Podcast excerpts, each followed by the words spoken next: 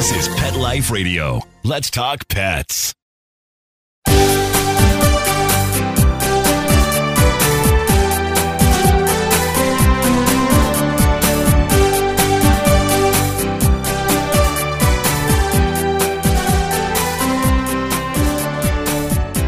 Hello, and welcome to Working Like Dogs on Pet Life Radio. Thank you for joining us today. We're your hosts. My name is Marcy Davis, and my co host is my adorable service dog, Lovey. And we're thrilled to be with you today to talk about our favorite subject, working dogs and working animals. And today we're going to be talking with award winning author and photographer Tracy Libby about her gorgeous new book, Reporting for Duty True Stories of Wounded Veterans and Their Service Dogs. So come right back after these quick messages as we welcome Tracy Libby to the show. Sit, stay. We'll be right back after a short pause. Well, four to be exact.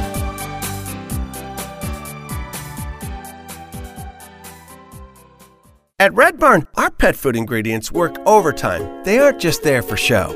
Dandelion greens work to maintain a healthy digestive system. Salmon oil works to enhance the immune system. Green lipped mussels work to support joint health. These hardworking ingredients support your dog's active, healthy life. Look at the label. We want you to. Red Barn Naturals Pet Food. Simply the best. Find it in your local pet specialty store.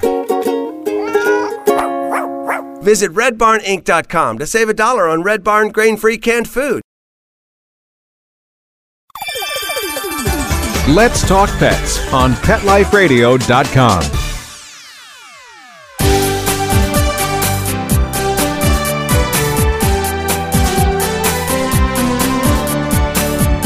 Welcome back to Working Like Dogs on Pet Life Radio. Today we're so excited to have Tracy Libby with us. Hello, Tracy, and welcome. Thank you. Thank you very much. Yeah, we're so glad you could be with us and talk to us today about your gorgeous new book, Reporting for Duty. Thanks. I'm so happy, and thank you for helping to spread the word on these amazing service dogs. They're the, the amazing veterans and their equally amazing service dogs.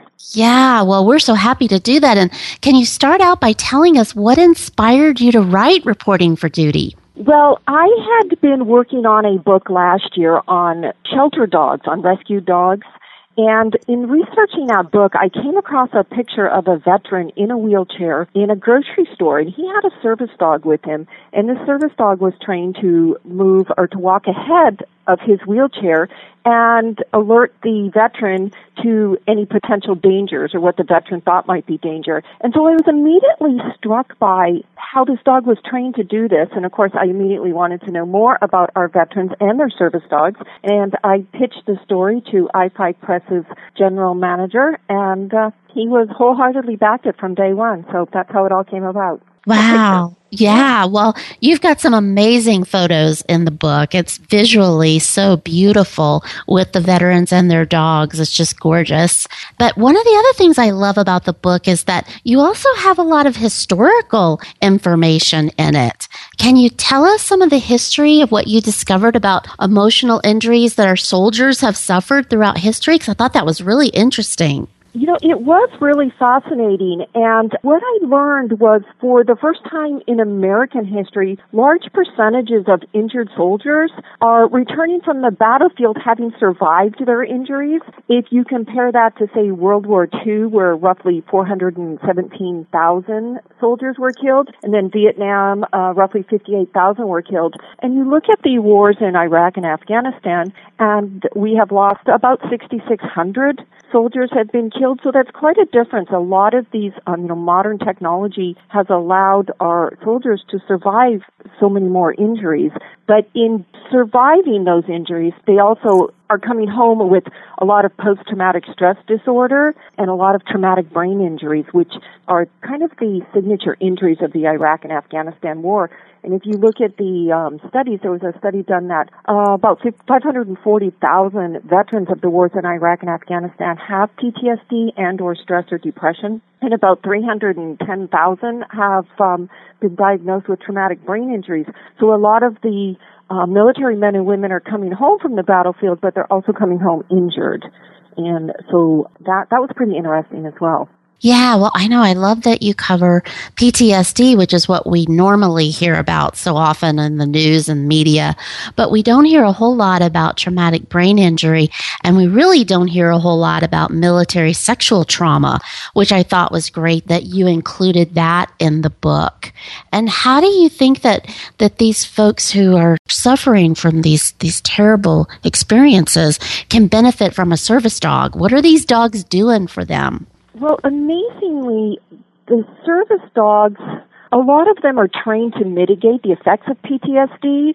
Some of them are trained for blocking. Not all organizations train for that blocking behavior where they will um, protect the veterans from, you know, our personal space is so important and a lot of people don't recognize that, but it's very acutely aware to um, people who suffer from PTSD.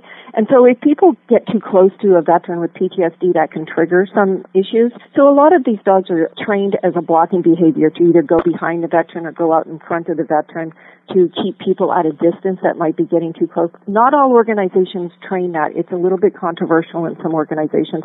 But, you know, they also train, the dogs are trained for nightmare interruption. Some are trained to lick the, the veteran's hand or his face or to pull on a blanket to, to wake up the veteran from a nightmare because nightmare, um, reoccurring dreams, flashbacks, those are all part of the PTSD. They're trained to retrieve dropped items, car keys, cell phones, and they can sense increased uh, blood pressure and breathing. So they can, when the dog senses that, they can kind of nudge the veteran, get the veteran's attention back on them, bring them back to the present, and, and if they need to, the veteran, the, dog kind of signals, hey, you know, we need to get out of here. We need to get you calmed down. So they're kind of trained to do all these types of things. They're trained to open refrigerator doors, retrieve medications. They're trained to guide um, those that have lost their vision um, or their hearing. A lot of the veterans have um, balance issues because of um, physical injuries. So you know they they help with their balance. They help going up and down stairs, help with standing, sitting, all kinds of stuff. They, it's amazing what these dogs can do for our veterans. Well, it sounds like, you know, as you were listing all those amazing things that the dogs do, it sounds like you were covering every type of assistance dog that there is.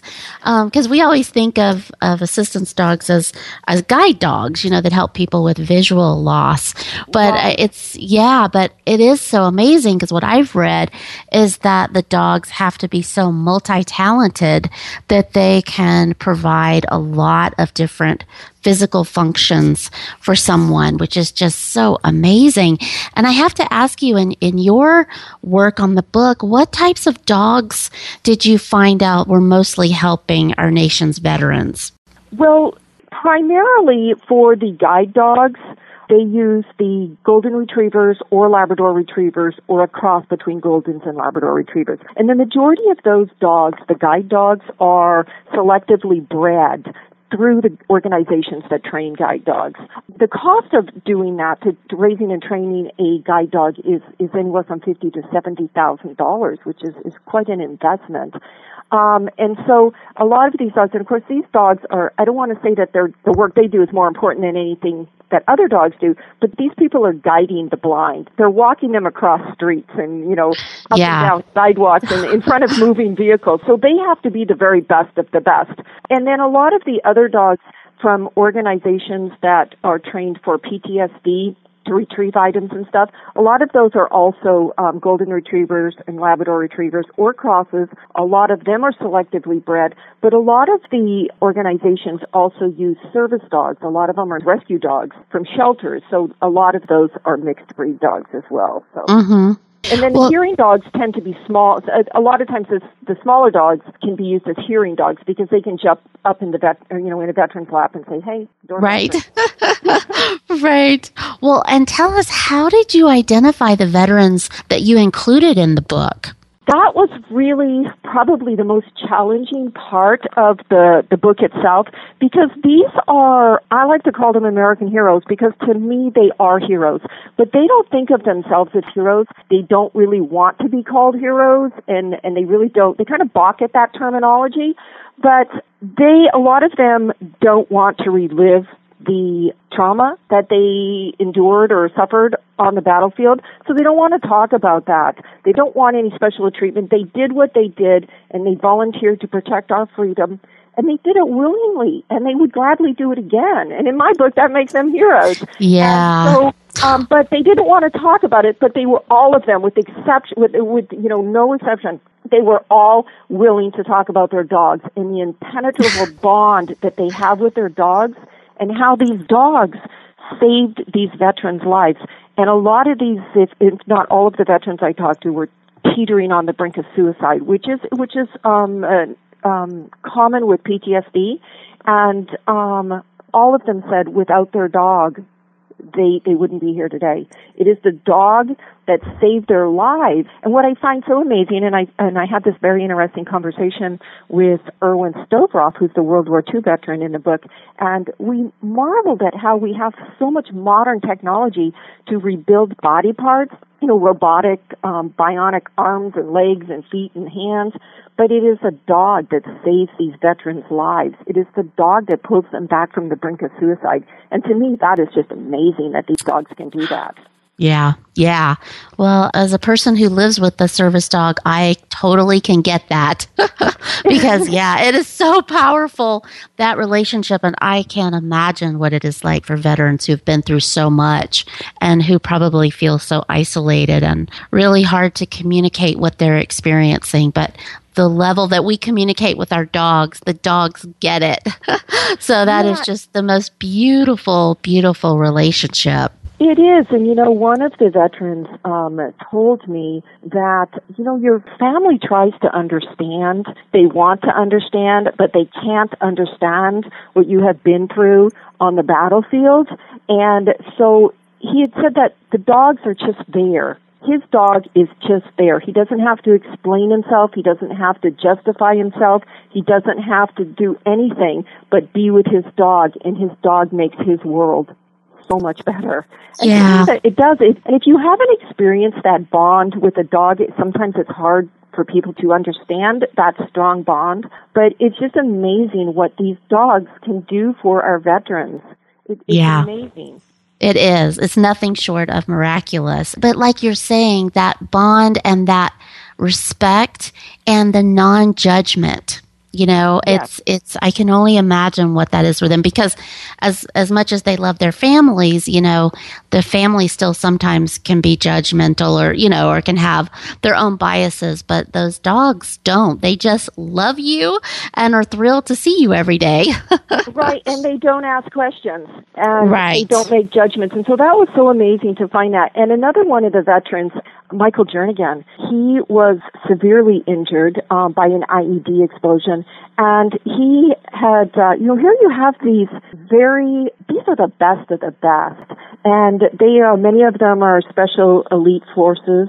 They're trained to do incredible work, and so they're the big barrel-chested freedom fighters. It's not in their nature to ask for help. And one veteran, Michael Jernigan, who is blind, was telling me about his dog, and he's so funny, and he's a third generation um, combat Marine, and he had said that if when he had an experience with his dog, and he had said that if you had told me ten years ago that a dog could have this much impact on a man's psyche, I would have had you drug tested.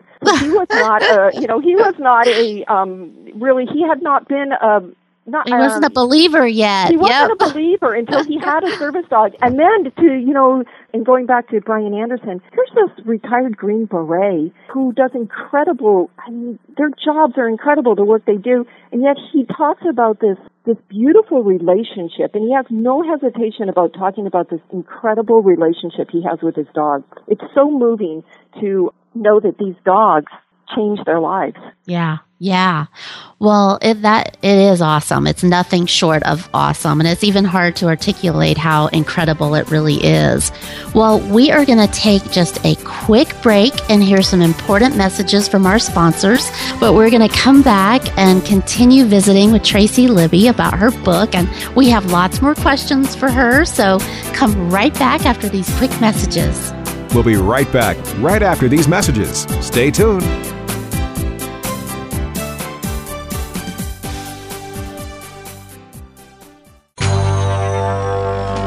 It's designerpetsweaters.com. Hand knitted designer sweaters for your precious pup or cool cat. beautiful couture patterns for your pets, including custom knitted formal wear, casual wear, yachting, and even sports themed. Many designer pet sweaters include feathered tammy hats, top hats, and a lot of sparkle. Each sweater includes leg loops, front paw sleeves, and leash opening. Visit designerpetsweaters.com to order your four legged fashions today. Your pets will stay warm for the winter and be runway ready. Large or small, we fit them all. DesignerPetSweaters.com. Begging to hear more of your favorite show?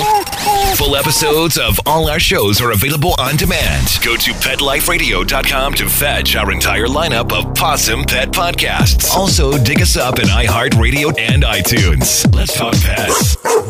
Live and on demand only from Pet Life Radio. Let's talk pets Let's talk pets. on Pet Life Radio. Pet Life Radio. PetLifeRadio.com.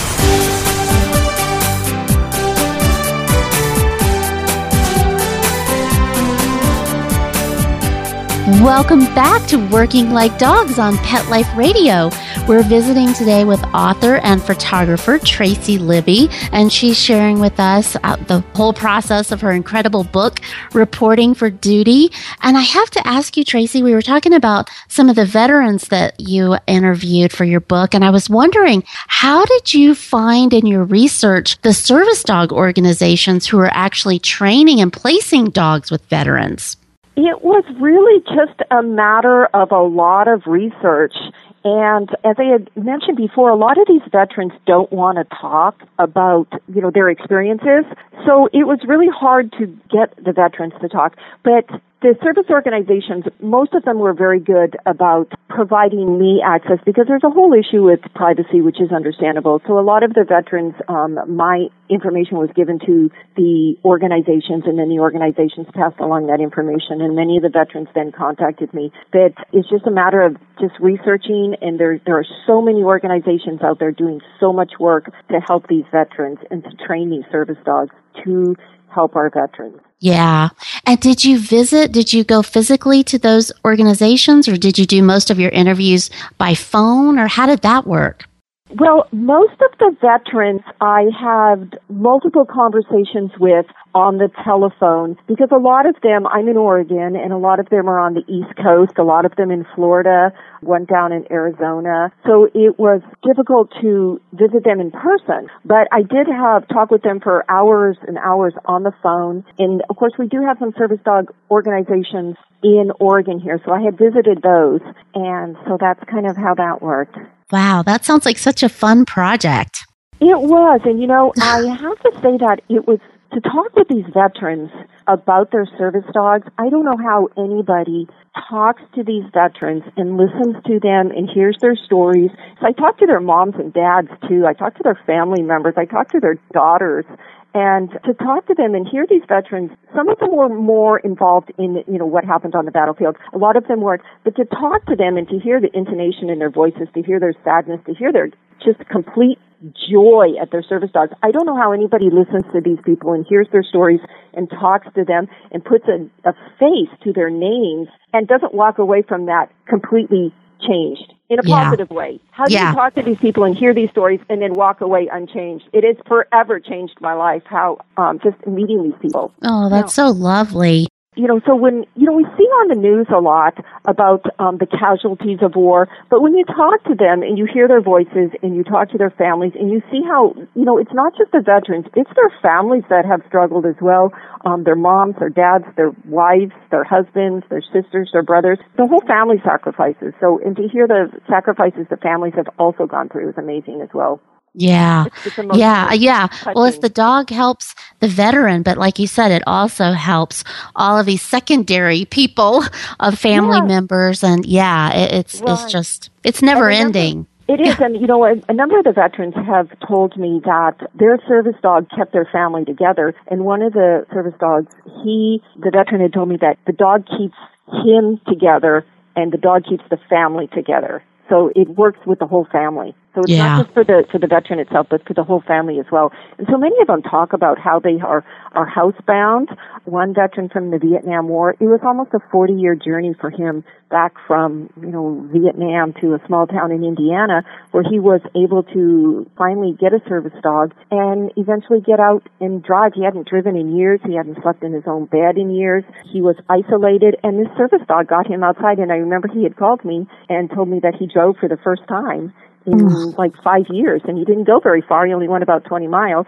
but he said it was his service dog that got him out of the house otherwise he was just he was just isolated from the rest of the world Yeah, all the things that we take for granted as everyday things. That's amazing. it is amazing what we take for granted, you know. It, it is Mhm. amazing what we take, you know. And going out in public is very traumatic for a lot of the veterans with PTSD. Going to the grocery store, I found was, uh, you know, is just is just horribly traumatic for them. You know, a can of peas falling off the shelf, um, a Yeah. shopping cart banging together. All of these things can trigger PTSD, and so it's really traumatic for them. And these dogs, these dogs hold them together. Well, one of the other things I loved about your book is that you mentioned the puppy prison programs. Can you tell us about what you discovered about puppy prisons? Yes, that was, you know, that was probably, it was pretty amazing because having written about dogs and having trained dogs for a number of years, I, if my first inclination was, I mean, training dogs isn't rocket science, but how does an inmate qualify as a dog trainer? That was what I kept asking. These are dogs are, that are trained to do such incredible tasks. They're trained to lead the blind. And, you know, so, but it came down to basically that these dogs are the puppies, these inmates, they have a lot of time on their hands because they're not going anywhere. So these inmates are with the dogs 24 hours a day. They live in the cells with the inmates and these inmates socialize them, they train them and they're, they're very well supervised by the organizations um, that go once a week or so to the prisons and they show them what they need to train these dogs to do. And they found that the dogs coming out of the prison programs are so much more advanced than some of the dogs coming from the volunteer puppy raisers that were is such a traditional type um, you know program. I love that. That makes so much sense to me. That's just so awesome. And in fact, Lovey and I are getting to go visit a puppy prison program this week that we're really excited about. But it, it just is, it seems like such a great use of such limited resources because as we know, there's such a greater need for trained dogs than the number of dogs that are actually available. So if prisoners can participate in that and do something positive, I think that's awesome. It is, and a lot of these vet or a lot of the inmates, their lives are then changed as well because they're given Oh, yeah. to to work on. And several of the dogs, Kent Fife's dog Mike came out of the prison program, and did Brian Anderson's dog Hero. He came out of the prison program as well, and so they're both very involved in those programs as well. And and a lot of the programs, the dogs will come home or not come home, but they'll come out of the prison on Friday nights, and so that they get socialized to the outside world as well, to some, you know, the steps and the traffic and the noises and restaurants and bus stations and all that type of stuff. And then they go back to the prison on, say, um, Sunday night, and then they stay the week there, and they're trained to do all types of behaviors. Beautiful, beautiful. Love that. Well, and tell us also about the shelter to service program because that was another great point in the book. Yes, the shelter dogs. You know, a lot of the organizations, as I mentioned, they have their very specific breed programs and they've bred for generations uh, very specific dogs. A lot of the organizations, K9s For Warriors is one, and they use the majority of their dogs are dogs rescued from shelters that are just days away from euthanasia. And one of the stories in the book is about um, James Kuiken. He has a service dog from a Kentucky high kill shelter, and it's kind of an amazing story because he's in Virginia, and the dog was on, you know, just days away from being euthanized in a Kentucky shelter, and they both ended up in Florida, and they both ended up together, which is pretty amazing. so a, a veteran from Virginia and a dog from Kentucky ended up in Florida, and they ended up as service dogs together. So a lot of um, you know, they found that their the success rate with shelter dogs is quite a bit lower than the planned breeding, selective breeding programs, but they're using, you know, some most of the organizations are rescuing dogs. There's some requirements, usually 14 months to three years old, that some of them, you know, up to 60 pounds, that type of stuff. So, and they have people that go around and they work with people in the shelters who assess the dogs. And, and the percentage of shelter dogs is somewhat lower,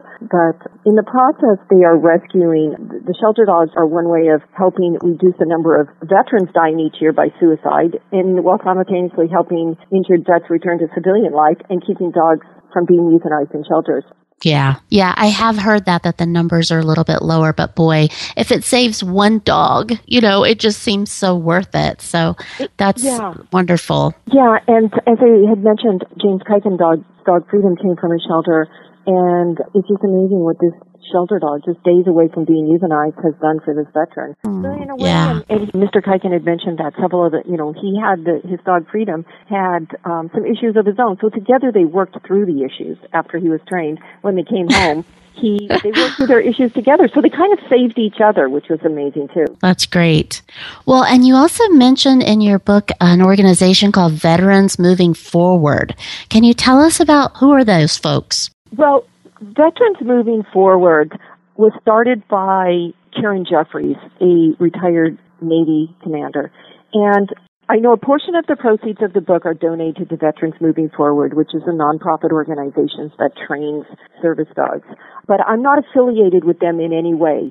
I met Karen Jeffries doing research for the book and she was so helpful in setting me up with some of the veterans and putting me in contact with the veterans and helping me with some of the military jargon because I, I you know, like wounded, the terminology I use soldiers kind of generically, although that's very specific to the Army. So, um, she was very helpful in, in helping me with the veterans, putting me in contact with the veterans. The general manager of I-5 Press had wanted to donate a portion of the proceeds to veteran or to an organization, and they chose Veterans Moving Forward. So I'm not affiliated with them. I, I don't know them other than I've gotten to know Karen Jeffries and her amazing organization and the work that she does.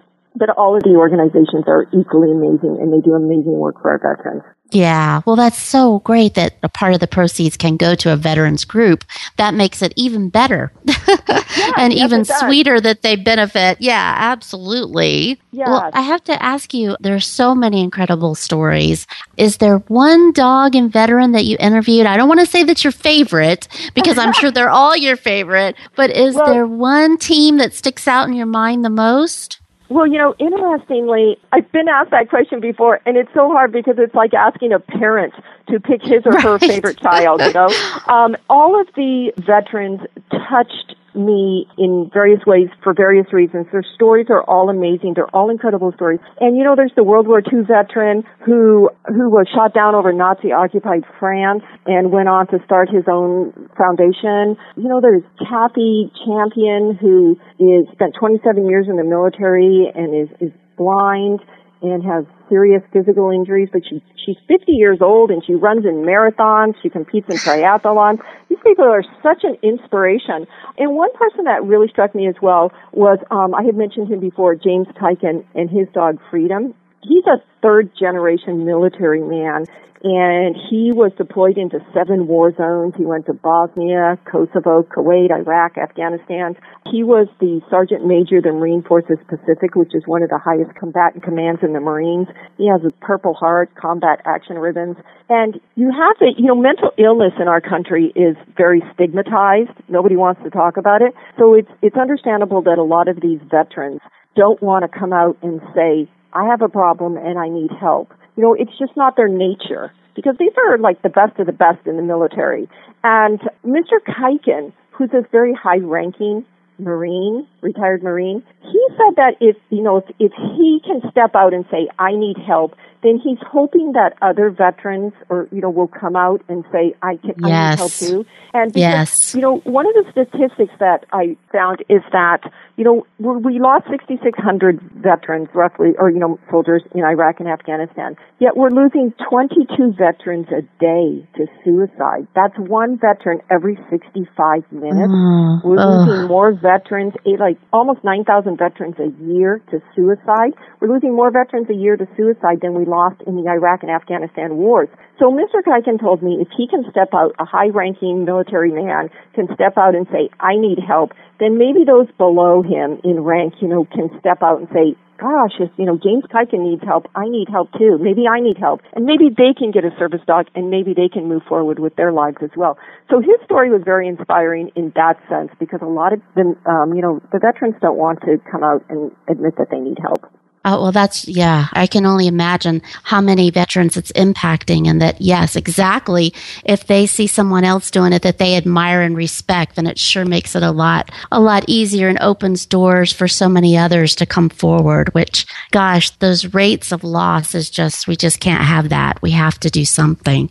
And this is doing something. These dogs are doing something, which is, is just so amazing. Yeah, and to bring awareness to the dogs. So, you know, a lot of the veterans don't realize there are service dogs out there. And there's a couple of interesting stories in the book also about the canine co-therapists, about the dogs. There's Lexi, and then there's Neil, who are at, one's at, was at Fort Bragg, now at Fort Collins, and the other one's at Camp Lejeune. And these dogs, the, the therapists had told me that when the veterans, or, well, actually these are active duty service people, they would never utilize the services of the therapist at the base.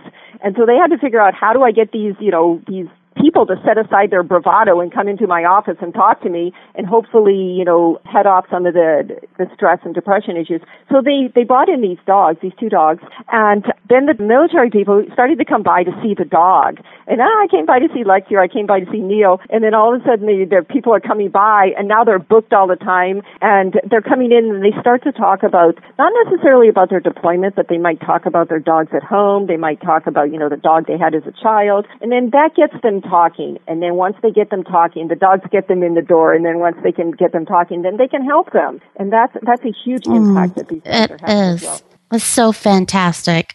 Well, Tracy, thank you so much for being with us today. We could talk about this all day with you. We and we hope yeah. you'll we hope you'll come back and tell us about your future projects. But but just before we go quickly, how can our listeners get more information about the book? How can they purchase the book? Can you tell us quickly? Yes, the book is available on Amazon.com. It's also available at most of the bookstores, um, you know, all the bookstores, Borders, Barnes and Noble, some of the Petco's, PetSmarts, they carry them as well, but it's available online and they can Google that. And they can also, in the book, there's a number of organizations, links to organizations that train service dogs that, and they can get information. You know, as I had mentioned, the funding for these dogs is all private funding. There's no government funding in training these dogs. It's all private donations.